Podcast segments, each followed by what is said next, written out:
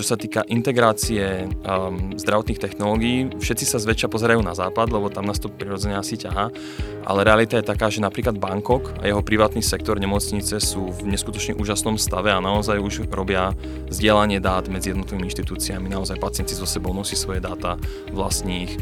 To isté v Melbourne aj v Austrálii máme neskutočne moderné digitálne nemocnice, takže ono aj, na, aj smer na ten východ je toho neskutočne veľa zaujímavého. Vítajte, počúvate podcast Rozhovory MD. Moje meno je Tomáš Havran a v dnešnej epizóde sa rozprávam s Marekom Ertingerom. Marek nie je lekár, ale o to zaujímavejší podľa mňa bude náš podcast, pretože je zodpovedný za komplet celú IT architektúru v novej Martinskej univerzitej nemocnici. No a vieme, že dneska naozaj, že kvalitné IT a kvalitné digitálne systémy vedia vo veľkom optimalizovať, zefektívniť celú prácu lekárov, sestier v nemocnici. Takže o tomto sme sa rozprávali, že aké sú tie rôzne komponenty, na ktoré musí myslieť, aby vám, medikom, lekárom, sestrám sa dobre pracovalo v tých nemocniciach. Tiež sme sa rozprávali o umelej inteligencii, keďže to je téma, ktorá posledné mesiace naozaj rezonuje aj vo svete zdravotníctva a snažili sme sa ju zaramcovať tak nejako realisticky, že kde nám vie pomôcť a zároveň kde vie pomôcť aj na Slovensku, pretože vieme, že ešte máme množstvo dokumentácie, ktoré je niekde na papieri a vtedy sa naozaj ťažko robí nejaké AI, čiže možno je tu nejaká digitalizácia a postupné ďalšie procesy. Rozprávali sme sa aj o bezpečnosti dát a vlastne komu patria nejaké medicínske dáta a ako s nimi vieme narábať. No a v neposlednom rade som sa Mareka pýtal, že čo by mali vedieť lekári alebo medici z tohto sveta IT, nejaký skill, čo by im veľmi pomohol v ich práci. Takže to sa dozviete už v našom rozhovore. Nech sa páči, Marek Ertinger. Ako už asi viete, jeden z mojich srdcových projektov bol aj detský letný tábor Mediland, ktorý sme založili ešte ako študenti na lekárskej fakulte. Mali sme chuť deťom ukázať krásu medicíny, všetko to, čo sme sa za tie roky naučili a popri tom byť v prírode a zabaviť sa. Vtedy som ani nesníval, že tento rok už bude nejaký šiestý ročník tohto tábora a takisto sme netušili, že to bude pre nás animátorov, lekárov a medikov možno ešte väčšia zábava ako pre samotné deti. Viacerí animátori zistili, že práca s deťmi im veľmi sedí, vybrali sa potom pediatrickým smerom vo svojej kariére. Niektorí znovu objavili v sebe zápal pre medicínu, nabili sa energiou do ďalšieho semestra alebo do starostlivosti o svojich pacientov. No a tento rok máme ešte posledných pár miest pre deti, ale tiež aj do týmu animátorov, ktorý je zložený najmä z medikov, lekárov a sestier. Ak máte záujem k tomuto perfektnému projektu pričuchnúť, napíšte priamo mne alebo nám napíšte na projekt MD na Instagrame alebo na mediland.fmla.sk. Garantujem, že sa stanete malými hrdinami pre všetky deti a spoznáte úžasný tým ľudí, organizátorov. Tak ako aj ostatné epizódy, aj túto vám prináša farmaceutická spoločnosť Krka Slovensko s motom Žiť zdravý život. Ahoj Marek, vítaj v podcaste Rozhovory MD. Ahoj, ďakujem, že ma tu máte na chvíľočku. No, my sme sa stretli pred pár týždňami na takej akcii v Martine, že AI v zdravotníctve v medicíne. A to je teraz také moderné, robiť rôzne AI akcie a rozprávať AI, AI, AI. Ano. A každopádne bolo to, bolo to celkom fun. A na jednom workshope si všetkých vyškolil, teda nebol si ten školiteľ, alebo ten ten, čo viedol ten workshop, ale teda ako účastník si všetkým povedal, ako, to, ako sa to má robiť, ako zbierať tie dáta, a aby sme potom mohli robiť e, nejakú dobrú analýzu a, a, a postaviť na to ďalej to, tú umelú inteligenciu. Tak som si povedal, že budeš super e, hosťom do tohto podcastu a takisto máš rôzne silné názory, takže poďme ich poexplorovať. Samozrejme. Tak dúfam, že som tam nevyškodil všetkých až moc a nebolo to až príliš agresívne z mojej strany. Nie, v dobrom, v dobrom. A Ty samozrejme, jak si všetkých vyškolil, tak si sa krásne usmial, ako už som zistil, že ti je to vlastné. Ale teda povedz, že aký je tvoj background a čomu sa aktuálne venuješ? No, tak môj background je veľmi pestrý na rovinu. Ja som, eh, teda poviem na rovinu, čo robím teda teraz. Momentálne som riaditeľom pri digitalizáciu pre Univerzitu nemocnicu Martin. Samozrejme so zameraním na novú stavbu, na novú nemocnicu svätého Martina. A ten background je rôznorodý od um, ako každý správny ITčkar, technický support samozrejme, infraštruktúra, bezpečnosť, potom nejaké to softwarové kodenie, kde som sa prvýkrát dostal do oblasti medicíny, kde som pomáhal vytvárať software pre in vitro výskum, vlastne liekov priamo v UK.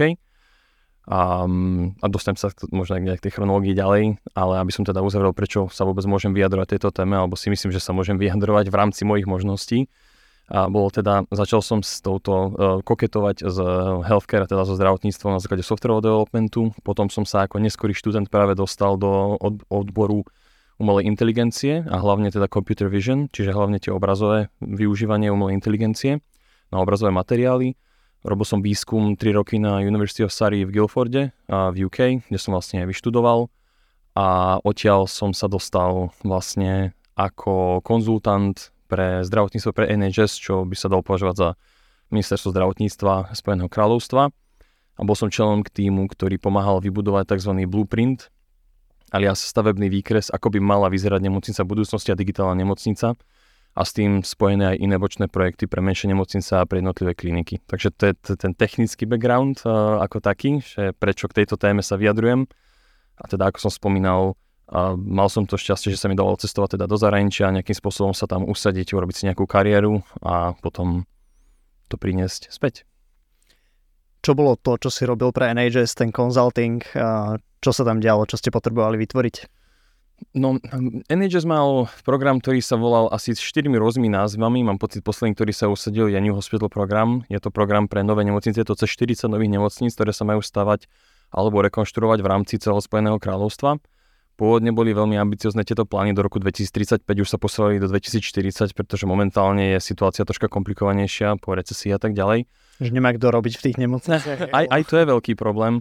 Samozrejme Brexit tomu nepomohol a momentálny konflikt tiež tomu nepomohol. Mnoho ľudí sa stiahovalo domov a naozaj vzniklo veľmi silné vákum uh, v tom ministerstve zdravotníctva, v tom, v tom healthcare. Um, ale teda čo sme robili pre tých klientov, bolo prakticky, aby to znelo jednoducho, tak všetko. Čiže vlastne robili sme pre nich plán digitálnej transformácie. To je také slovo, ktoré, ono to má definíciu, ale každý si to vykladá po svojom. Každá firma si to vykladá po svojom a každá firma si to účtuje po svojom. Ale reálne čo to znamená je zobrať aktuálny stav danej zdravotnej organizácie, naozaj sa pozrieť na ich výkonnosť, na ich nedostatky, kde sa nachádzajú a potom je to formou konzultácie, formou rozhovorov sa dostať skrze ten leadership, kde sa naozaj snažia dostať. Čo je ich cieľ? Samozrejme, ich cieľ sme museli taktiež um, istým spôsobom prispôsobať k tomu, čo je celonárodný cieľ, čiže viac menej, aké malo ministerstvo zdravotníctva plán od do roku 2025 Takže sme sa snažili nejakým spôsobom um, zákazníkov doviesť k tomu, aby ich ciele boli v súlade s celkovým cieľom ministerstva zdravotníctva pre Spojené kráľovstvo. Čiže sme prechádzali, ten proces je teda dlhý, ale dal by sa povedať všetko, ale hlavne sme sa zameravali na digitalizáciu a na optimalizáciu procesov a aj architektúry vlastne osadenstva nemocnice ako také. Čiže či nemocnica funguje ako nefunkčný monolitický systém, či je funkčný, alebo či sa dá nejakým spôsobom za použitia korporátnych stratégií vylepšiť tá nemocnica, ako operuje. Ty si robil aj v sektore teda zdravotníckom, aj nejakým, v nejakých iných sektoroch. Uh-huh. Ako vnímaš tento zdravotnícky sektor, keď si ho takto porovnávaš a že, čo ťa k tomu pritiahlo, či to bola skôr taká náhoda, alebo je to vyslovene niečo, kam si sa tak vy, vybral, že ten healthcare bude pre teba zaujímavý?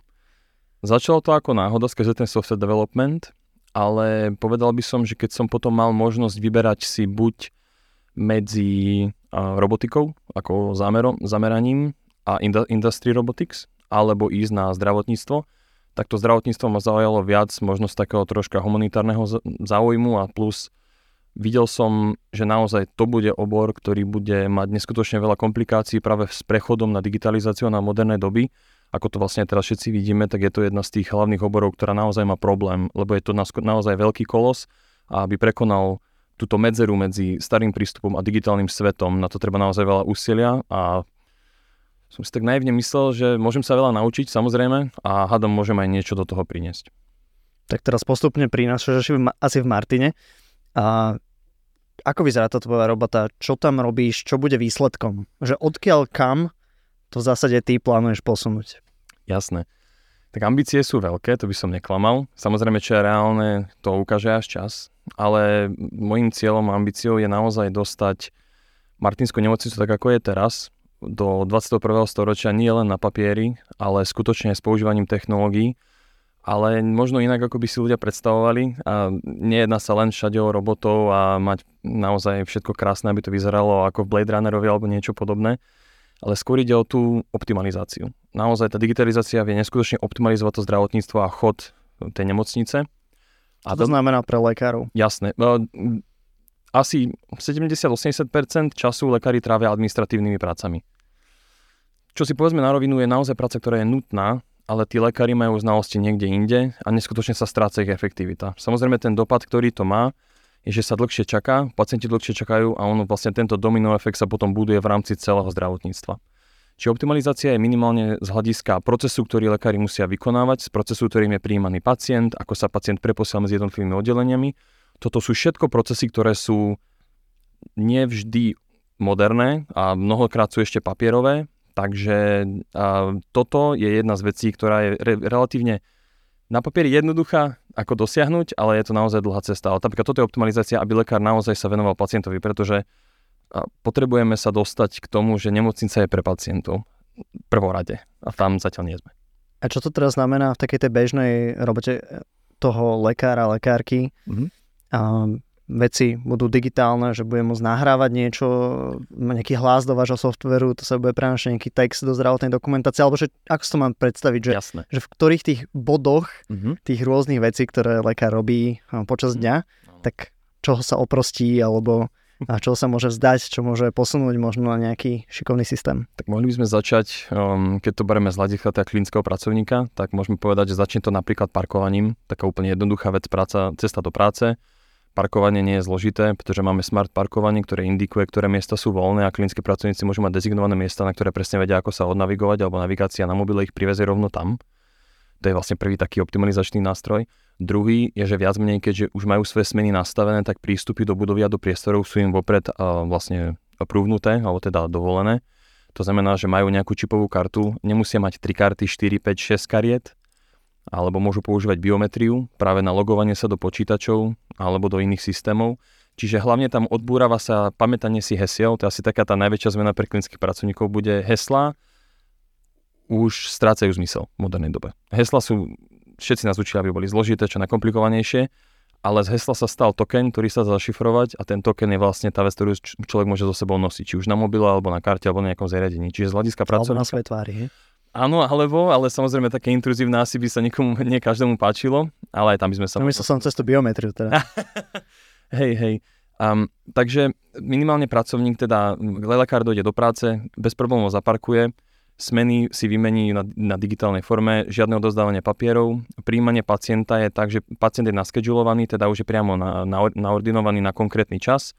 Keďže ten pacient, keď vojde, tak skrze a, vlastne detekovanie lokácie pacienta dojde do nemocničného informačného systému, že pacient sa naozaj dostavil a vtedy sa spustí automatizovaný proces, čiže dáme tomu náboru toho pacienta. Čiže mnoho z tých vecí, ktoré sa muselo manuálne obvolávať, zrazu ten lekár nemusí riešiť. Čiže naozaj jemu sa tak zjednodušia, streamlinuje tá práca, aby sa naozaj venoval len na to, že prišiel do práce a už môže príjmať pacientov. To je asi taký naj, najväčšia výhoda je tá. Samozrejme potom všetky tie technické výhody a tie technologické vymoženosti skrze diktovanie, alebo ak je teda pacient, dajme tu aj na diálku, sa robí konzultácia, priama anotácia toho rozhovoru, môže byť za, za použitia umelej inteligencie, môže byť zaznamenaná, anotovaná, upravená do formy štandardnej vlastne správy a tým pádom lekár už len jediné, čo robí, stáva sa z neho ten kontrolný mechanizmus, ktorý na konci si overí to, čo pre, pre, prebehlo s pacientom, teda naozaj je to, čo chce, aby sa uložil. Čiže nemusí to písať, stráca sa tam tým pádom aj tá možno možnosť ľudskej chybovosti, že sa niečo počas toho písania zabudne, alebo sa slabšie zapíše, alebo sa vynechá, pretože nakoľko to bolo diktované hlasovo, tak menej informácií sa stratí. Čiže taký, taký začiatok dňa minimálne, že by mohol byť uľahčený pre tých lekárov. Teraz si dal taký super elevator pitch, že vlastne si to predal podľa mňa tým, tým lekárom, ktorí tam budú robiť. A ako vyzal ten proces, ak si dospel k tejto vízii, je to nejaký tímový, tímové rozhodnutie, alebo že ako, ako to vyzerá v tom pozadí príprav novej nemocnice, že a toto si si nejako ty vyskladal, si to pingpongoval s tými rôznymi členmi týmu, alebo máš nejaký vlastný tím, ktorý na tomto pracuje?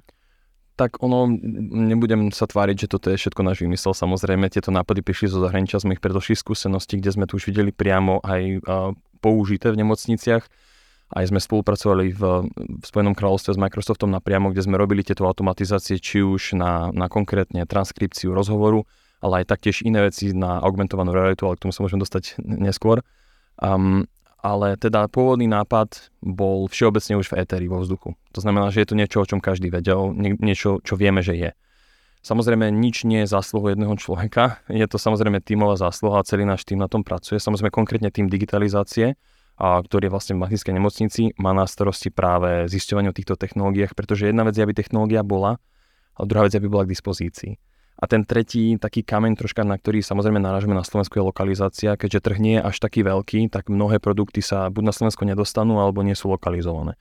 Takže a je to tímová zásluha nájsť reálne riešenia a, asi by som najviac chcel podotknúť tie reálne riešenia, nie technológie preto, aby vyzerali zaujímavé, ale aby naozaj teda robili to, čo majú, aby uľahčovali životy jak pacientom, vlastne tak lekárom a sestričkám. Hej. To, čo teraz vyvíjaš, alebo vyvíjate, je plán pre novú nemocnicu, ale dalo by sa niečo takéto realizovať aj napríklad e, v starej teraz nemocnici alebo v takej univerzitnej nemocnici Bratislava?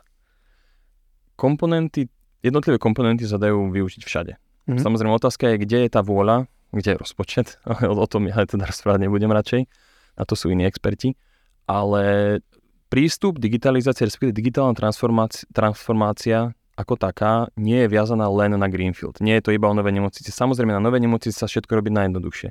Ideme od začiatku, môžeme od začiatku všetko plánovať.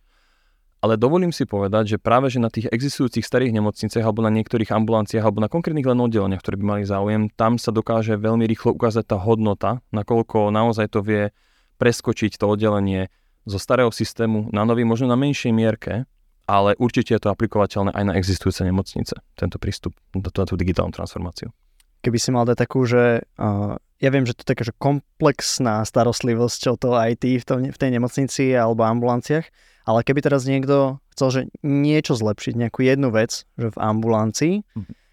v, na oddelení a v nemocnici, že čo by to bolo pre každú, každý z týchto typov uh, nejakých pracovísk, a čo by bola nejaká zmena v rámci IT alebo nejaká inovácia, ktorá by dodala najväčšiu pridanú hodnotu možno v rámci tej efektivity alebo kvality poskytovania zdravotnej starostlivosti alebo čo myslíš, že by bola najväčšia pridaná hodnota?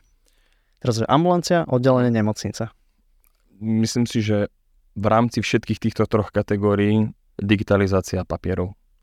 Naozaj urobiť paperless, ako je ten princíp paperless, že teda bez papieru, to by bolo optimálne. Samozrejme v rámci nejakých legislatívnych pravidel a potrieb, ktoré sú, stále sa dá tento systém zaviesť tým, že ak musí mať fyzický papier, dá sa vytlačiť raz, potom sa dá na ňom pracovať digitálne a potom na konci sa už len upraví znova do digitálnej podoby. Čiže my vieme sa už teraz dostať do tohoto štádia, ak je ochota a toto je napríklad riešenie, ktoré by pomohlo na všetky tri kategórie. Už potom na konkrétne jednotlivé kategórie tam už asi závisí skoro to, aká je to ambulancia, alebo vlastne o čo sa jedná, s čím. Ani by som nepovedal, tak toto tak politicky otočím, ani by som nepovedal, že ide o to, čo by mohlo reálne pomôcť všetkým na tie kategórie, ale to je skôr individuálne, čo daná poliklinika alebo nemocnica naozaj má ako nedostatok a vnímajú ako nedostatok. A práve, že tam je veľmi podstatné, aby mali externú konzultáciu, ktorá sa naozaj dokáže pozrieť zvonku a povedať, ako tie procesy fungujú a nefungujú a optimálne teda ideálne identifikovať tie, ktoré sú najviac škodlivé a kazivé a na tie sa zamerať. To by bol taký prvý krok. Ale určite tá digitalizácia tlačených dokumentov a, a výkazov a týchto vecí, to je teda číslo jedna. OK. Dá sa robiť takýto inovatívny ostrovček v Martine s tým, že všetky tie ambulancie v kraji alebo možno aj ďalšie nemocnice alebo nejaké menšie polikliniky stále budú uh, nie paperless, ale paper more than full a, a, a možno, neviem, pacienti chodia s e, vytlačenými fóliami na rengenoch? Rád by som povedal áno, ale bohužiaľ nie. Ako jediné, čo v rámci možností, na čo sa vieme pripraviť, je teda, sme si plne vedomi toho, že nebudeme existovať vo váku, aby takýto ostrovček je síce skvelé, ale stále musíme pracovať aj so zvyškom systému, ktorý nie je najmodernejší, nie je plne digitalizovaný a tak ďalej. Čiže jediné, čo nám ostáva, je vytvoriť si dostatočne modulárny systém, že tie jednotlivé moduly a tie interfejsy, ktoré máme medzi jednotlivými klinickými systémami alebo medzi sebou, ktoré majú nemocnice, ktoré sú papierové, sú tak nastavené, že ak náhodou nejaká partnerská organizácia alebo iná nemocnica už preko, prekoná túto prekážku a prejde na digitálnu formu, tak z našeho hľadiska to bude len otázka pár dní, ako keby sa len prepol nejaký switch, nejaký vypínač a sme na to pripravení. Čiže fungujeme ako ostrovček, ktorý ale má okolo seba takú tú škrupinku, ten obal, ktorý vyzerá ako starý svet, aby s tým starým svetom vedel komunikovať ale samozrejme nám to umožňuje za tou škrupinkou už tie data a spracovávať tie dáta do modernej formy. To znamená, že keď už bude na to systém pripravený, tak tie dáta môžeme poskytnúť napríklad. Teraz taká podpasovka, že keby si mal zhodnotiť a, takú nejakú IT pripravenosť v zdravotníctve na Slovensku a v Británii od 1 do 10, tak a, ako je na tom Británia ako je na tom Slovensko? Nie je to v Británii až tak rúžové, ako by sa zdalo, samozrejme. To som nechcel implikovať. nie, nie. A ako zdravotníctvo je komplikované a je, je, je v komplikovanej situácii všade vo svete. Čiže ak by som tomu mal dať nejaké číslo, tak uh, ak by sme brali 5 je priemer, že teda zvláda sa tá zdravotná starostlivosť. Tak povedzme, že 10 je ten mhm. potenciál, kam sa to môže dostať, hej? Áno, tak ja si myslím, že Anglicko ako také, závisí opäť toho, o ktorej nemocnici sa rozprávame, ale 6-7 možno by som si dovolil Spojené kráľovstvo a na Slovensku Opäť podľa toho, či sa bavíme o štátnych alebo súkromných, alebo kde teda sme. Ale keby sme sa bavili teda o, tý, o tých štátnych nemocniciach, tak si myslím, že niekde medzi 3, 3,5 maximum asi. Dobre, takže je tam veľa priestoru, kde môžeš byť aktívny. Áno, to je vlastne... Je tam kopa priestoru na vylepšenie a, a máme príklady zo zahraničia, ktoré nám pomôžu sa dostať na tú 6 sedmičku, takže máme sa kde inšpirovať. A aká krajina, krajina je na devine desine? Singapur. Singapur? Alebo... To je pre teba taký, akože taká modla, kam sa pozeráš? Že... To, to je optimálny stav, ale žiaľ... Zároveň veľmi špecifická krajina. Veľmi špecifická mestská, mestská krajina, hej. Ale s tým, že viac menej prepojenie privátneho a štátneho zdravotníctva tam je urobené úplne inak ako na Slovensku, takže oni si mohli dovoliť vyrobiť ten systém úplne inak. Samozrejme, taká zmena na Slovensku nie je možná legislatívne, ale čo sa týka, čo sa týka integrácie um, zdravotných technológií, všetci sa zväčša pozerajú na západ, lebo tam nás to prirodzene asi ťaha. Ale realita je taká, že napríklad Bangkok a jeho privátny sektor nemocnice sú v neskutočne úžasnom stave a naozaj už robia zdieľanie dát medzi jednotlivými inštitúciami. Naozaj pacienti so sebou nosí svoje dáta vlastných. To isté v Melbourne aj v Austrálii máme neskutočne moderné digitálne nemocnice. Takže ono aj, na, aj smer na ten východ je toho neskutočne veľa zaujímavého a možno aj, možno aj viac ako na ten západ, lebo ten západ troška viac poznáme a tie, tie východné prístupy sú niekedy troška zaujímavejšie. Si povedal teraz jednu vec, že pacienti tam vlastnia svoje dáta a chodia s nimi. Čo to znamená? Ja nevlastním svoje dáta? Teoreticky áno. Nie, poďme sa o tomto trošku porozprávať, že uh-huh. jednak tá bezpečnosť dát a my sme sa aj rozprávali, že a vlastne na to, aby sa s tými dátami nejako efektívne dalo pracovať, tak ich potrebuješ mať k dispozícii, potrebuješ mať kvalitne zozbierané a vlastne ten ďalší layer je to, že sú aj bezpečne zozbierané a ešte tam otázka toho ownershipu, že kto tie dáta vlastní a ako k ním máš ty prístup, ako k ním má možno prístup nemocnica, teda ty myslím teraz ako pacient, uh-huh. tak uh, your take. Áno. Um, Poviem to asi tak, ako by som si to želal, aby to bolo. S tým asi začnem a potom sa môžeme retrospektívne vrátiť tam, kde reálne sme. Optimálny stav je samozrejme, že pacient vlastne svoje dáta, ak má ich k dispozícii i hneď. To znamená, že cez to, mobilnú, aplikáciu, mobilnú aplikáciu, dáme tomu. No na kľúči to síce nie, to je bolo troška nebezpečné, ale dáta sú v cloude, samozrejme, mm. pretože to je najjednoduchší prístup, sú, sú zabezpečené a mám k ním prístup, kedy to naozaj potrebujem. Či už mi... Môže byť na americkom cloude? v Európe sme troška citlivejší v ochrane tých osobných dát, takže si myslím, že tam by sme skôr mali apelovať. A princípy, bol by som rád, keby sme začali viac menej pristupovať ku internetu, ku webu v tej tretej verzii, tej 3.0, kde viac menej akékoľvek dáta, ktoré človek generuje, sú jeho. A toto, by, toto je ten istý princíp, ktorý ako človek vlastní svoje dáta, zdravotné samozrejme, lebo sú jeho, ale s tým prístupom k tým dátam je to troška zložitejšie. Čiže človek sa vie dostať cez aplikáciu k niektorým dátam, ale je to read only. Má, má k tomu akýkoľvek prístup, akýsi prístup. Čo je problém už je zdieľanie týchto dát medzi jednotlivými nemocnicami a jednotlivými inštitúciami, kde nastáva ten problém, že nemocnica A nevie, čo sa vykonalo v nemocnici B a ak náhodou teda karta nie je aktualizovaná, tak sa môže stať, že pacientovi môže byť poskytnutá zlá liečba. Samozrejme, optimálny stav je, že máme jednotný cloud, government cloud, keď použijem nejaké to slovo, a v ktorom sú všetky dáta k dispozícii a sú striktne vzdialené iba medzi štátnymi zariadeniami a teda zdravotníckými zariadeniami, aby dáta nasledovali pacienta. To je taký ten princíp, že vlastne to som tým myslel, že človek ich má stále so sebou, že to je jedno, či prídem do nemocnice v Bratislave alebo v Martine, vedia, čo sa so mnou dialo včera alebo dokonca ten daný deň ráno. Takže optimálny stav by bolo, že tie dáta ja si môžem vytiahnuť, kedy ich potrebujem, ale samozrejme pod tým chápeme, že môže si ich aj zdravotnícka inštitúcia vytiahnuť vtedy, keď ich potrebuje pre mňa, aby mne dali nejakú teda službu, aby sa o mňa postarali. No dobre, viacero otázok. Si spomínal štátny cloud, čiže potrebujeme, aby štát toto spravoval a podľa toho, čo hovoríš?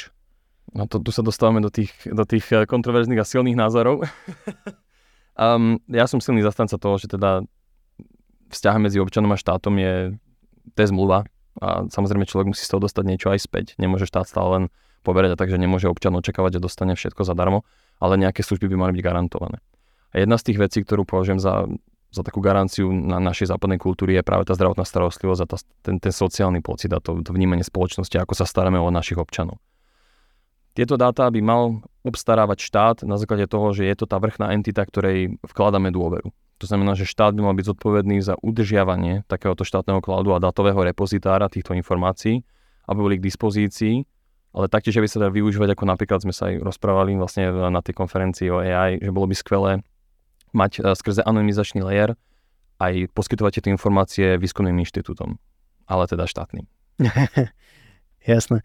A ako to ide dokopy, že vlastne, ak si to môžem predstaviť, že teraz si spomínal, že pacienti vlastnia svoje dáta a v rámci, že, že majú nejaký private key na blockchaine, hej, keď sa bavíme asi o nejakom uh, Web 3.0 a zároveň teda tie dáta, ktoré sú na tom blockchaine sú uložené v tom štátnom cloude, alebo ako to, ako to Toto funguje? by boli asi, to sú, to sú dve separátne uh, také tie úvahové myšlienky, ale um, blockchain je skvelá technológia a samozrejme do budúcnosti by bolo ideálne, keby sme všetky či už volebné systémy alebo zdravotnícke dáta boli v rámci blockchainu, čiže sú nemodifikovateľné a tým pádom vieme ich autenticitu zaručiť. To je niečo, čo je veľmi zložité a nákladné. To je ten Web 3.0, ale tam zatiaľ nie, nie je ani zvyšok Európy, tam zatiaľ ešte nie sme. To je ešte Singapur a Bangkok tam už je? nie celý svet tam zatiaľ ešte nie je. To je asi ako IP verzia 6 je skvelý nápad, ale zatiaľ ju stále nepoužívame, hoci ju máme. Takže podobný prí, prípad je z Web 3.0. Čo je IP verzia 6? A, čiže viac menej internet protokol, IP protokol, vlastne každé zariadenie má nejakú adresu na sieti ale IPv6... Takže po, počúvaj, ak rozprávaš sa jednak s lekárom a počúvaj z medície lekári, tak aby no, aspoň sme tušili, že o čom sa... Jasné. Um, jedna sa iba o to, že každé zariadenie má nejakú adresu a IPverzia 6 poskytuje možnosť, aby každé zariadenie malo svoju vlastnú unikátnu adresu, ktorá je nemenná. Mm. Čo je niečo, čo sa s momentálnym internetovým protokolom robiť nedá. Okay. Takže to je do budúcnosti. Čiže aby, aby si vedel dohľadať, že čo sa udialo, za akým zariadením, kto tam mal prístup, aby si ho vedel vyčmuchať. Držíme presný audit, vieme presne, čo sa dialo s dátami a vlastne s tým celým procesom, aby sme vedeli skutočne transparentne auditovať, čo sa s tými dátami robilo, pretože z hľadiska pacienta je to viac menej viac ako vitálne, aby, aby tie dáta boli nedotknuté a aby naozaj prezentovali toho, čo ten pacient je v tom mm. aktuálnom stave. Ale to druhé, eh, tá, tá, tá druhá myšlienka je práve to, to dátové stredisko, to, kde by sme mali všetky tieto dáta, všetkých občanov k dispozícii a vedeli ich poskytovať medzi jednotlivými nemocnicami. Čiže tam skôr nejde o ten Web 3.0, ale ide práve o to nasledovanie tých dát toho pacienta v rámci zariadení.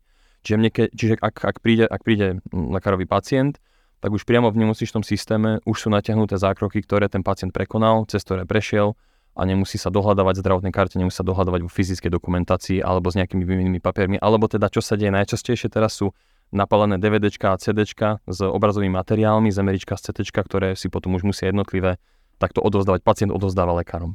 A toto je niečo, čo taktiež je taký archaický prístup.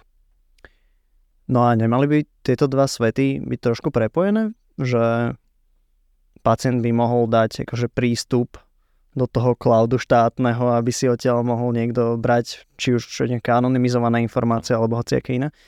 Nemali by sme práve prepojiť ten Web 3.0 s tým štátnym cloudom, aby teda pacient tam vedel mať prístup, aby vedel dať tie prístupy ďalším nemocniciam, výskumným inštitúciám anonymizované? Bolo by to naozaj skvelé, keby sme mali už tieto obidve platformy pripravené na toľko, že ich môžeme integrovať na rovinu. Ale nie sme, ešte, tam nie sme, ešte tam nie sme technicky. Zatiaľ, zatiaľ ale máme tu možnosť už začať robiť jednotlivé kroky, teda minimálne ten jednotný datový repozitár už môžeme začať riešiť teraz na štátnej úrovni. Takže už predpríprava do budúcnosti. Predpríprava je na to AIčko a tak ďalej, čo sme sa rozprávali. Ešte jedna vec vlastne som si spomenul. Uh, nie je to veľké riziko, keď eh, štát spravuje takýto nejaký jeden štátny cloud, že nevzniká to taký nejaký honeypot, ktorý je zaujímavý pre rôzne, či už možno aj korporáty, ale aj nejakých hackerov a možno z nejakých iných štátov, že teda tam sú veľmi citlivé údaje a sú veľmi centralizované a tým pádom, keď sa tam nabúraš, tak asi vieš odtiaľ vyťahnuť relatívne veľa dát, že je to potom technológia, ktorá zase tiež je tak akože v plienkach, ale nejakých decentralizovaných cloudov práve. A že či je toto riešenie, alebo je to úplne že nejaká utopia? Tak to je to veľmi dobrý dotaz a viac menej toto je asi vždy ten najväčší bod úrazu, keď sa rozprávame o cloude a ukladaní dát v cloude, ale realita je taká, že cloud je bezpečnejší ako lokálny data warehouse, pretože keď, musíme sa na to pozerať cez, cez optiku peňazí čím väčší rozpočet na bezpečnosť, tým väčšia bezpečnosť. Samozrejme, neznamená to tým najlepšie experti, lebo sú aj výnimky, ale čím väčší rozpočet, tým väčšia môže byť garancia tej bezpečnosti. Pokiaľ máme lokálne repozitáre, ktoré majú limitovaný rozpočet a majú limitovaný budget na to, ako sa môžu reálne chrániť, vzniká tam oveľa viac možností ako pre únik. Takže ja by som bol rád, keby troška ten strach z toho cloudu opadol a nejakým spôsobom sme to začali akceptovať ako technológiu, ktorá už tu je, je tu veľa rokov, je osvedčená, aj mnohé štátne projekty, aj mnohé armádne veľa vecí je na cloude, ktoré sú tam a nemusíme sa báť. A, ale asi nie na tom Google Cloude. no, to nie, ale určite nie na Slovensku. Ale ak by mohol byť cloud v rámci štátu, ktorý má spravovaný štát, vlastne štát môže garantovať. A to je tá bezpečnosť, do ktorej naozaj môže ísť celoštátna moc, aj tá finančná, aj tá expertíza, aby ochránila tie dáta. Samozrejme áno, je to veľmi zaujímavé. Samozrejme najideálnejší cloud by bol vendor neutrálny cloud, že je to cez rôznych providerov, dodávateľov, ktorí sú zhluknutí do jedného cloudu na papieri, ale teda je to decentralizované samozrejme. Ale stále by som bol rád, keby sme sa prestali bať toho cloudu, viac menej. To by bol taký ten prvý krok, pretože naozaj je to tam bezpečnejšie. No, že či môžem ránovať svoje dáta medicínske na nejakom svojom serveri. Ako najväčšie, že na to by som... Byť jedným z tých vendorov, ale akože naozaj, že malým. Hej. Um, na, jedna, jedna z taká s, týmto, s týmto spojená um, taká malá komplikácia v rámci, v rámci tých, tých cloudových riešení je, že tento názor uh, mať lokálne dáta je bezpečnejšie naozaj dominoval dlhé roky. Dominoval mm. aj v rámci Spojeného kráľovstva, aj v rámci NHS. A jedným z najväčších problémov, ktorý sa za posledných 10 rokov rieši, a bolo to jedna z vecí, ktorú som teda mal tú časť ja sa zúčastniť a riešiť, bolo práve ako sa dostať z týchto tzv. data warehouseov do cloudu. Pretože ekonomicky, finančne aj čo sa týka rýchlosti, pochopili už, že je to lepšie mať to na cloude, ako mať to lokálne. Pretože vznikajú tam rôzne problémy, nielen čo sa týka prístupnosti k dátam, ich, ich zdieľaniu, ich vymienianiu, ale aj taktiež, čo sa týka bezpečnostných štandardov, ktoré sú potrebné, enforcované, ale taktiež môže sa stať a veľakrát sa stáva, že sa uh, nakupujú systémy, ktoré vytvárajú ten vendor locking. Že je to jeden výrobca, ten tie dáta vie čítať a teraz ako tie dáta budeme zdieľať s iným zariadením, ktoré tento konkrétny systém nemá. A tu nastal ten problém s tými data warehousami. Jeden z najväčších finančných záťaží na, na ministerstvo zdravotníctva práve v Spojenom kráľovstve je, ako sa dostať z týchto data warehouseov do toho cloudu. A si myslím, že práve to nás stavia do tej jedno, je veľmi unikátnej pozície ako štát, ako Slovenská republika má tu možnosť preskočiť ten medzikrok a ísť rovno do toho, čo, do ktorého sa aj tak dostaneme, eventuálne, dostaneme eventuálne. Teraz zase ideme do takej tej eh, rozbúrenej vody, že ak teda už som pacient a som ownerom svojich dát, sú niekde na tom cloude a ja ich chcem poskytnúť nejakej výskumnej agentúre alebo možno nejakej farmafirme, aby teraz išla vyvíjať nejaký nový liek. Pre tieto entity je to samozrejme akože veľmi valuable vec, lebo mm-hmm. a, na tom môžu robiť vlastný výskum. Ja by som za to očakával nejakú odmenu, a, lebo však pracujú s mojimi dátami, prečo by som ich im dával akože zadarmo tie dáta. Je toto nejaký reálny model, alebo je to niečo, čo je uh, blbosť? Tak v, pr- v princípe to je práve jeden z tých konceptov toho Web 3.0, je, že viac menej človek by mal byť kompenzovaný za to, že poskytuje svoje dáta. Um, tu sa môžeme teda ale potom samozrejme baviť o tom, či je výhodné takto kompenzovať občanov, alebo či to môžeme brať tak, že skrze tento model sa vo všeobecnosti zefektívne zdravotníctvo a znižia sa na ňo náklady, čiže vlastne ten nepriamy benefit pre občanov, ktorí poskytujú tieto svoje dáta, možno nepocíte na svojej peňaženke, že im pribudnú peniaze. Že to sú dátové dane. Teoreticky. to je dobrý názov. Dátová daň, áno. Ale samozrejme, každý by chcel a fér by bolo asi, aby bol človek kompenzovaný. Z logistického hľadiska, minimálne na začiatku, si nemyslím, že je to model, ktorý je aplikovateľný i hneď, ale tie benefity pre, pre celú populáciu si myslím, že prevýšia tých možno pár centov, ktoré by človek uvidel. Dobre. A poďme na umelú inteligenciu. Téma posledné mesiace veľmi hot, odkedy teda ChatGPT uzrelo svetlo sveta, ale ako to vnímaš možno túto tému posledné mesiace, ale takisto aj posledných pár rokov, akože nemusíme zachádzať, že hlboko ďaleko, ale tak posledných pár rokov a implikácie na zdravotníctvo. Um, umelá inteligencia je teda naozaj veľmi zaujímavé kľúčové slovo, teraz sa všade s ním každý oháňa, to je pravda, takže ako to ja osobne vnímam, vnímam to pozitívne z toho hľadiska, že konečne sa to dostalo do povedomia, do šir- širšieho povedomia a s tým je spojené aj vizibilita tých výhod, ktoré môže AI priniesť. Samozrejme, AI sa používa aj tam, kde by sa nemuselo, kvôli tomu, že je to teda zaujímavé slovo, je to tak ako kedy si všetko muselo ísť len do cloudu, tak teraz všetko musí byť riešené len AI, čo bohužiaľ nie, nie je až tak nutné, ale tak keď je človek kladivo, všetko vyzerá ako klinec. Um, ale teda ja to vnímam veľmi pozitívne, robíme skutočné pokroky, čo sa týka aplikovaného AI, lebo teoretické AI už máme od 30-40 rokov, teraz už máme konečne komputačnú silu, aby sme mohli tieto modely testovať a používať. Tie najväčšie výhody samozrejme ChatGPT priniesol pre, pre bežnú populáciu to, to kúzlo AI, že čo to vlastne znamená.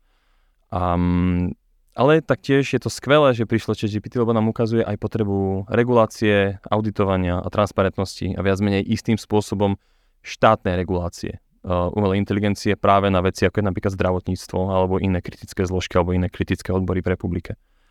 Takže všeobecne je to pozitívne ale si myslím, že to nám, nám to konečne otvára oči, aby sme boli troška aj um, opatrnejší s tým, kde AI naozaj používame, pretože nevieme, nevieme teraz, kde nás to do, dovezie za 10 rokov, takže si myslím, že menšie kroky a bezpečnejšie je lepšie ako teraz robiť veľké skoky, napríklad hneď aplikovať niečo ako chat GPT hneď na klinické dáta. Ako je, dá sa to, je to skvelé, ale ešte by som s tým počkal.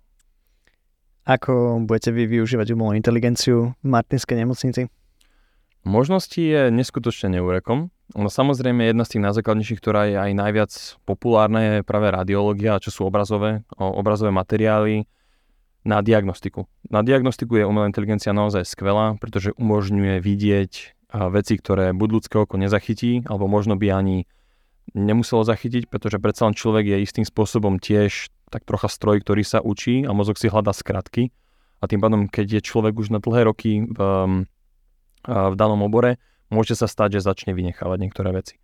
Alebo môžu byť spojenia, ktoré nie sú viditeľné. Takže v radiológii určite umelá inteligencia má svoje miesto, ale čo som chcel práve využiť aj tento rozhovor na to spomenúť, že sú aj mnohé veci, ktoré AI vie vylepšiť, ale tie neuvidí ani, ani lekár, ani pacient a to je práve optimalizácia logistiky. A chod... Napríklad to parkovanie. Napríklad to parkovanie, ale tak to, to ľudia uvidia a budú sa tešiť, lebo viac menej to bude lepšie.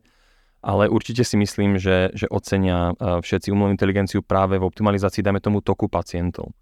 Na základe toho, že máme senzory a, v budove, kde sa, kde sa nachádza koľko parts per million, máme ppm filtre, máme senzory, vieme zistiť, kde je aká kvalita hustota vzduchu. Na základe toho vieme urobiť ten tzv. pathfinding, čiže ktorým smerom ženieme ľudí, vieme upravovať dynamicky na základe toho, kde sa nachádza koľko častíc za milión a kde treba vetrať. Čiže vieme na základe digitálnych tabulí, čiže na, namiesto normálnych smerovacích tabulí si predstavte, ja neviem, bude tam monitor, ktorý má šipky a má nejakú smero, smerovaciu hodnotu. Na základe umelej inteligencie vieme vyhodnotiť, ako presmerovať tok ľudí a pacientov, aby sa, dajme tomu, daný koridor vyčistil a potom ich môžeme presmerovať neskôr späť. Čiže ako plánujeme používať AI práve na tieto optimalizačné veci a taktiež aj čo sa týka doobjednávania liekov a vlastne konzumných materiálov, to je taktiež niečo, kde vieme použiť prediktívnu analytiku, aby sme nemuseli doobjednávať ad hoc a neskoro alebo veľa, ale aby sme vedeli predpovedať, ako budú teraz chrípkové sezóny, teraz budú covidové sezóny a kto vie ešte, aké iné pandemické sezóny budeme mať, pretože čakajú nás. Um, takže sa nám aj oplatí lepšie, lepšie objednávať, lepšie plánovať a celé je to kľúčové slovo optimalizácia. Takže tam viem, e, tam teda vidím používanie AI pre Martinskú nemocnicu je nie len teda radiológia, diagnostika, samozrejme potom už je to transkribovanie tých um, konkrétnych rozhovorov medzi pacientom a lekárom, to je taktiež jedna z tých vecí, ale hlavne teda naozaj tá pridaná hodnota je v tom chode tej nemocnice samotnej. Mne sa páčilo na tej konferencii, keď sme sa rozprávali o AI v Martine, tak uh, bolo tam veľa ľudí, ktorí boli technickí, veľa ľudí, ktorí neboli technickí, boli viac uh, zdravotnícky alebo teda medicínsky, lekársky naladení. No a tak sme sa rozprávali o tých potenciáloch a vlastne, že ale že na čo my chceme použiť umelú inteligenciu, keď my nemáme ani zdigitalizované dáta, že a teraz sa bavíme, že o nejakej vízi pre Martinskú nemocnicu, ktorá bude akože v nejakom ďalšom uh, univerze, ale že dá sa nejakým spôsobom využiť eh, umelá inteligencia na tom, čo máme na Slovensku. Že viem si predstaviť, že možno práve v tých eh, pásoch, že v rámci zobrazovacích nejakých metód, že tam by sa to dalo a, a, a najväčšiu pridanú hodnotu klinicky vidím asi v tej zdravotnej dokumentácii, že naozaj dostať niečo hodnotné diagnosticky, ale možno aj potom terapeuticky práve z tej zdravotnej dokumentácie. No a teda čo keď je v papieri? To je blok, áno. Čiže ten prvý krok, pra, pr- prvý krok je práve tá digitalizácia. Ako sme sa aj rozprávali medzi tými tromi rôznymi úrovňami ambulácie, nemocnice, poliklinika. Pokiaľ dáta nie sú, nie je na čom pracovať. No a my sme sa ešte rozprávali, že vlastne tie dáta nielen, že musia byť, ale že musia byť na jednom mieste. Ideálne. Alebo aspoň nejako poprepájané. Áno. A ty si spomínal vtedy, že kľúčový nejaký ten centrálny re, uh, repozitory, repozitár poslanecký. Um, potom budeme vedieť lepšie pracovať s tými dátami, potom budeme vedieť robiť akože nejaké inovácie, ktoré sa budú týkať všetkých nemocníc na Slovensku alebo ambulancií, alebo ako si to môžeme predstaviť? Ak si predstavíme, že naozaj dosiahneme istú formu digitalizácie, že naozaj začneme zbierať dáta v digitálnej forme, už potom samozrejme inovácia už je prirodzene na to nasleduje. Čiže vieme už potom používať umelú inteligenciu, či už na prediktívnu analytiku, ale napríklad jedna z vecí, ktorá je určite užitočná, je management zdravia celej populácie. Čiže vieme si vyselektovať v daných regiónoch alebo v okresoch zdravotný stav celej kohorty tých pacientov a na základe toho vieme upravovať vlastne aj zameranie regionálnych zdravotných zariadení, služby, ktoré poskytujú a vieme optimalizovať, opäť to kľúčové slovo, a vieme vlastne optimalizovať tú zdravotnú starostlivosť. Takže áno, predispozícia, teda tá prerekvizita je, musíme mať digitalizované dáta, pretože bez dát sa naozaj nedá robiť nič. Takže tam nás to troška zamyká, ale, ale ideme tým smerom. Ty v rámci nejakých svojich projektov, alebo teraz v rámci tohto developmentu tej štruktúry pre Martinskú nemocnicu, používaš umelú inteligenciu na niečo? No, samozrejme. Či už e, nejaké GPT, alebo potom naozaj nejaké spracovanie dát? Tak tým, že ja som s tým aj robil, tak je to aj troška koníček, takže ja používam AI na svoje bočné projekty, ktoré sú v rámci voľného času, ktoré nie priamo musia súvisieť s nemocnicou, ale keď sa bavíme o konkrétnej nemocnici ako takej, tak sú rôzne nástroje, ktoré priamo integrujú, teraz samozrejme najpopulárnejšie je ChatGPT, samozrejme, ale tam treba vždy brať do úvahy, že ChatGPT je trénovaný len do konkrétneho dátumu. Tam posledná verzia 4 je len do septembra roku 2022. Čiže tie dáta sú obmedzené a čo nemohlo byť crawlované, teda pre, prelezené um, na internete, to, to neobsahuje. Čiže nie je to tá, tá zázračná gulka, ktorá všetko vyrieši, je to, na, je to len ďalší nástroj. A si myslím, že teraz sa naozaj dostávame do veľmi zaujímavej situácie v našej spoločnosti, že svet sa začne deliť na dva tábory. Tábor ľudí, ktorí po, budú používať umelú inteligenciu a, po, a budú používať ako nástroj na vylepšenie svojej práce a zefektívnenie a tábor ľudí, ktorí to budú považovať za podvádzanie a budú chcieť byť troška konzervatívni, ale môj osobný názor je, že bohužiaľ ich to znevýhodní.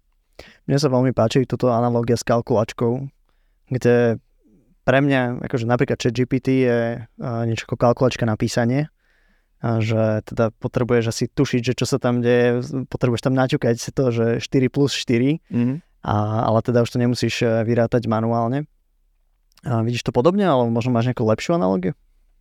Ja si myslím, že tá analogia je skvelá. Je to asi hlavné z tej analogie, čo je podstatné, je, že je to nástroj. Tak ako kalkulačka je nástroj, tak umelá inteligencia je iba nástroj. A to je dosť podstatné um, si povedať otvorene, že nie, nie je to tu, aby nás to nahradilo, nie je to nejaký Skynet, aj keď samozrejme, hej, správy sú plné rôznych vecí, ale realita je taká, že je to nástroj, ktorý nám uľahčuje prácu. Ja by som to prirovnal k tomu, že všetci svet sa neskutočne zmenil, keď prišiel Google. Keď prišlo indexované uh, vyhľadávanie, tak boli bývala Altavista, boli kadejaké rôzne vyhľadávače, ktoré fungovali na základe katalógov, boli neskutočne pomalé. Google zmenil hru úplne na, na úplne iný level a teraz napríklad umelá inteligencia ako ChatGPT už je integrovaná v Microsoft Bing, ako, ako, čiže môžeme vidieť, že Bing sa vráti ako vyhľadávací engine. Alebo si môžete do nejakého normálneho prehliadača dať nejaký jedon. Presne.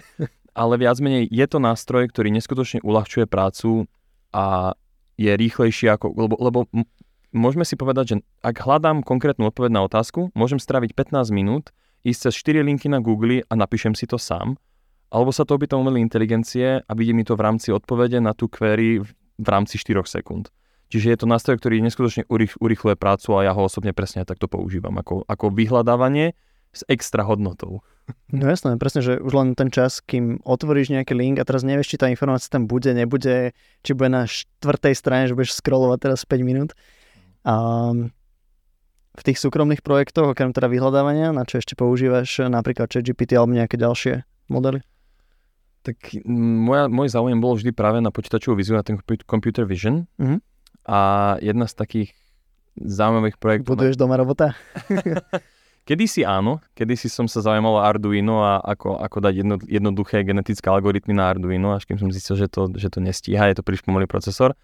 Ale vo voľnom čase sú to skôr um, veci na školenie, pretože ja taktiež ľudí školím a rád školím ľudí o AI Čiže viac menej vyrábam si malé projekty, ako detekovať, klasifiko- klasifikovať obraz. Taký ten základ pre AI a ten najpoužiteľnejší a najrýchlejšie aplikovateľný je detekcia objektov buď v obraze, alebo vo zvuku, alebo, alebo teda v texte hľadať jednotlivé tokeny a elementy. Čiže moje, moje projekty sú napríklad detekovanie, no neviem, poviem to, HPZ, okay? Niečo, čo je už dávno vyriešené, ten problém už dávno existuje, vyriešený, nie je žiadny problém, ale je zaujímavé hrať sa s tými modelmi, ktoré sa na to používajú. Pretože sú modely, ktoré sú už dávno zastaralé, sú modely, na ktorých pracujú komunity a práve tam open source komunita je jeden z tých najúžasnejších komunít na svete, ktorá existuje. Čiže by som povedal, že moje, moje, obie, uh, moje projekty sú object, object detection, čiže classification. Jeden z tých najzaujímavejších, ktorý si teraz dovolím povedať, ktorý sa snažím rozbehnúť, a ešte sa mi nepodarilo poriadne, je Nvidia nedávno vydala veľmi zaujímavý algoritmus, kde za pomoci jedného jednoduchého videa vieme rekonštruovať komplet scénu v 3D. Čiže urobíme si jedno video s telefónom okolo miestnosti alebo okolo celej budovy a vieme z toho vyrobiť plný 3D model, ktorý sa dá potom importovať do rôznych engineov alebo do rôznych iných toolov a tým pádom vieme robiť fotorealistické zobrazenie z úhlov, ktoré sme vlastne nerobili, ale máme tu k dispozícii. A keď ma toto využijete, to už len kreativita bude klas medze. Jasné, takže už si ideš robiť eh, mapu vlastného bytu, hej? hej, hej, hej. No, asi si ešte spomínal, že teda učíš, mm. no, alebo teda nejako vzdelávaš ľudí, programátorov v rámci... V rámci voľného času, ktorého teda veľa nie je, ale... To nejako fyzicky, alebo máš nejaké online kurzy, alebo... Je to kombinácia aj aj. Niektoré sú fyzicky na lokalite, väčšina sú online, a teda, keď toho času je, no veľa ho teda voľného nie je, tak uh, hej, troška študentom otvoriť. Vezme jedna z, kde to začalo, bolo práve na škole, keď som v rámci štúdia už začal vlastne učiť študentov uh, umelú inteligenciu a labaky sme vlastne im pripravovali a, a tam to začalo, tá láska k učeniu. Perfekt. No, tak v rámci učenia, posledná otázka. Ak by bola nejaká jedna vec, ktorú by sa lekári mohli naučiť v rámci nejakých IT zručností alebo možno aj bezpečnosti, čo by to mohlo byť? Niečo, čo im dá naozaj že silný nástroj do ruky. Hmm, to je veľmi ťažká otázka, nad tým sa musím zamyslieť. Um, tam by som to opäť rozdelil na kategórie. Kategórie um, klinických pracovníkov, ktorí momentálne ešte fungujú dosť analogovo a píšu a sú zvyknutí takto fungovať, tak tam si myslím, že jeden z tých naozaj základných, základných zručností je práve sú tie administratívne túly, ako je Office 365 a komunikatívne túly, respektíve urobiť, e, pochopiť a začať používať jednotnú komunikačnú platformu. To je jedno, od ktorého výrobcu to je, ale dostať ten, to chápanie, ten mindset, že som k dispozícii na mobile alebo som k dispozícii na počítači, či už doma, viem sa pripojiť na diálku, že vlastne tie tie brány, tie nemocnice sa otvárajú pre toho pracovníka a nie je viazaný na fyzickú lokalitu u seba. Čiže to je taký ten prvý skill, je používanie komunikačných nástrojov, to je číslo jedna, lebo to naozaj uľahčí prácu. Čiže Google Drive, Microsoft Office, nejaké možno lokálne... Áno, administratívne práce, hej, a potom veci ako je Teams, alebo Slack, alebo to je podľa toho, kto čo používa, nerobím reklamu nikomu konkrétne, ale, ale tie komunikačné nástroje, aby sa zmenil prístup volám klapka na ľudia sú k dispozícii v rámci sekundy na tom čete napríklad. Čiže to je určite jedna vec.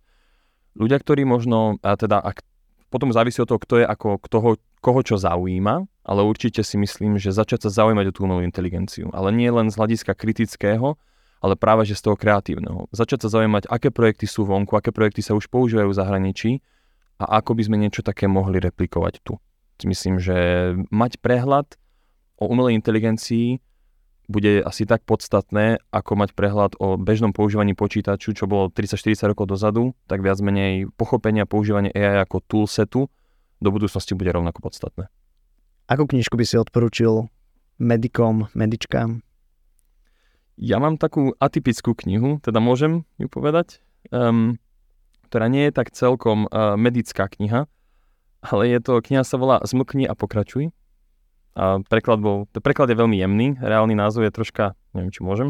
Môžeš. Ten... Pri to vystrihneme. tak ten oficiálny názov je Shut Up Move On. No, uh, no takže a vlastne je to od, uh, od jedného takého motivačného speakera Paul McGee.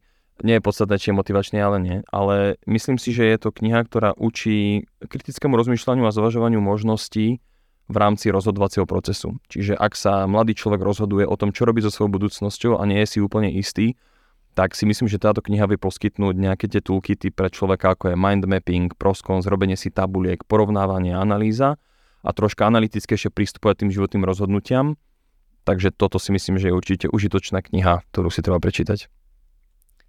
Je nejaký šikovný nástroj, nejaká aplikácia, platforma, ktorú používaš a mohla by sa zísť aj lekárom, medikom? Tak nepoviem tú, ktorú všetci už používajú, ten chat GPT samozrejme, ale sú mnohé odnože, ktoré sú z toho spojené. Jedna napríklad aplikácia, ktorú ja aktívne používam, sa volá Taskade, uh, Taskade a je to len integrácia chat GPT, ale z hľadiska projektového manažmentu napríklad ale to nemusí byť len pre projekt, ale dajme tomu pre svoj vlastný domáci task list, to-do listy, pretože je to nástroj, ktorý dokáže zobrať teda ten textový vstup od človeka, vygenerovať zoznam, čo by bola tá jednoduchá časť. To je tá časť, ktorú vie aj ChatGPT. Ale tento nástroj prináša jednu vec navyše a to je reorganizovanie tých bodov, buď do mindmapy, do stromu, do organizačnej štruktúry alebo do Gantt chartu automaticky. Čo sú veci, ktoré si človek vie urobiť, ale každá jedna z týchto transformácií by bola možno hodina, dve práce a tento nástroj to robí zadarmo. Takže to je určite užitočný nástroj, či už na vlastné projekty domáce alebo pracovné. Super, robí to aj takéto, že tu Eindhovenovú, to, že important, urgent. To nie, to, to nie. Zle nie, dobre. A čo nové sa akorát učíš? Momentálne um, sa učím ako byť otcom a zároveň zamestnaným človekom naraz ale teda ako som spomínal, reálne čo sa teraz učím je ako aplikovať najnovšie algoritmy od NVIDIA na regenerovanie vlastne priestoru do 3D modelov, pretože to je veľmi zaujímavé a má to, môže to mať využitia či už komerčné, ale aj si viem tým predstaviť um, digitalizovať historické pamiatky, múzea, budovy, uh, ktoré nie sú, teraz sa to robí laserami, je to neskutočne nákladné.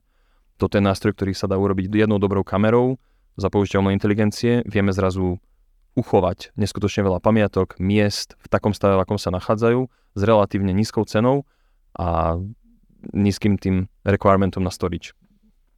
Hej, akože výborné. Mne, mne sa to veľmi páči, pretože to ide ruka v ruke s nejakou zase virtual reality, kde presne, či už, akože strašne veľa vecí, napríklad pre starších ľudí alebo pre pacientov hospitalizovaných na lôžku. Teraz sa môžu ísť eh, prejsť do nejakého múzea, že už len akože takýto obyčajný nejaký rekonvalescenčný proces to vie, eh, to vie urýchliť. Si viem predstaviť, akože neviem, mm. či sú na to nejaké štúdie, pravdepodobne nejaké budú, sú... Ale že príde mi to veľmi užitočný tool a vlastne to je tak ruka v ruke. Ako virtuálna realita to je téma na inokedy, ale to je, to je taktiež veľmi užitočná téma práve, pre zdravotníctvo, pretože ne, nebudem, nemôžem bohužiaľ teraz konkrétne, konkrétnu štúdiu povedať, lebo si ju nepamätám a vymýšľal by som si.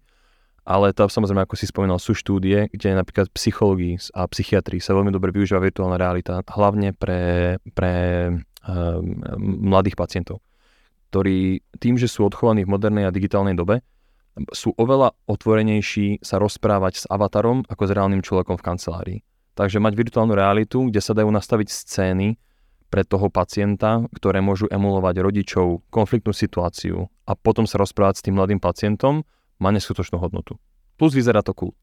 Jasné. V čom si na seba najviac hrdý za posledných pár rokov? To je otázka, ktorú budú zodpovedať ľudia neskôr. V iných častiach môjho života zatiaľ nemám na to konkrétnu odpoveď. Čas ukáže. Dobre. Keby si nepôsobil v zdravotníctve s tým, čo teda vieš v rámci toho IT konzultingu a nastavenia týchto procesov, čo by si robil? Asi by som skončil v akadémii. Asi by som išiel robiť vlastne výskum a, a pokračoval ďalej vo vyvíjaní tej umelej inteligencie troška ďalej na rôzne pre rôzne industrie. To by nebolo len konkrétne pre healthcare, ale bolo by to teda pre kadečo, ale asi si myslím, že by som sa vrátil späť k akadémii. Perfektne. Ďakujem ti veľmi pekne za tento rozhovor. Ďakujem veľmi pekne. Práve ste dopočúvali epizódu s Marekom Ertingerom. Ak sa vám páčila, budem veľmi rád, keď ohodnotíte tento podcast na vašej podcastovej aplikácii alebo nás prezdielate na nejakých sociálnych sieťach. Veľmi si to budem vážiť a my sa počujeme opäť o týždeň.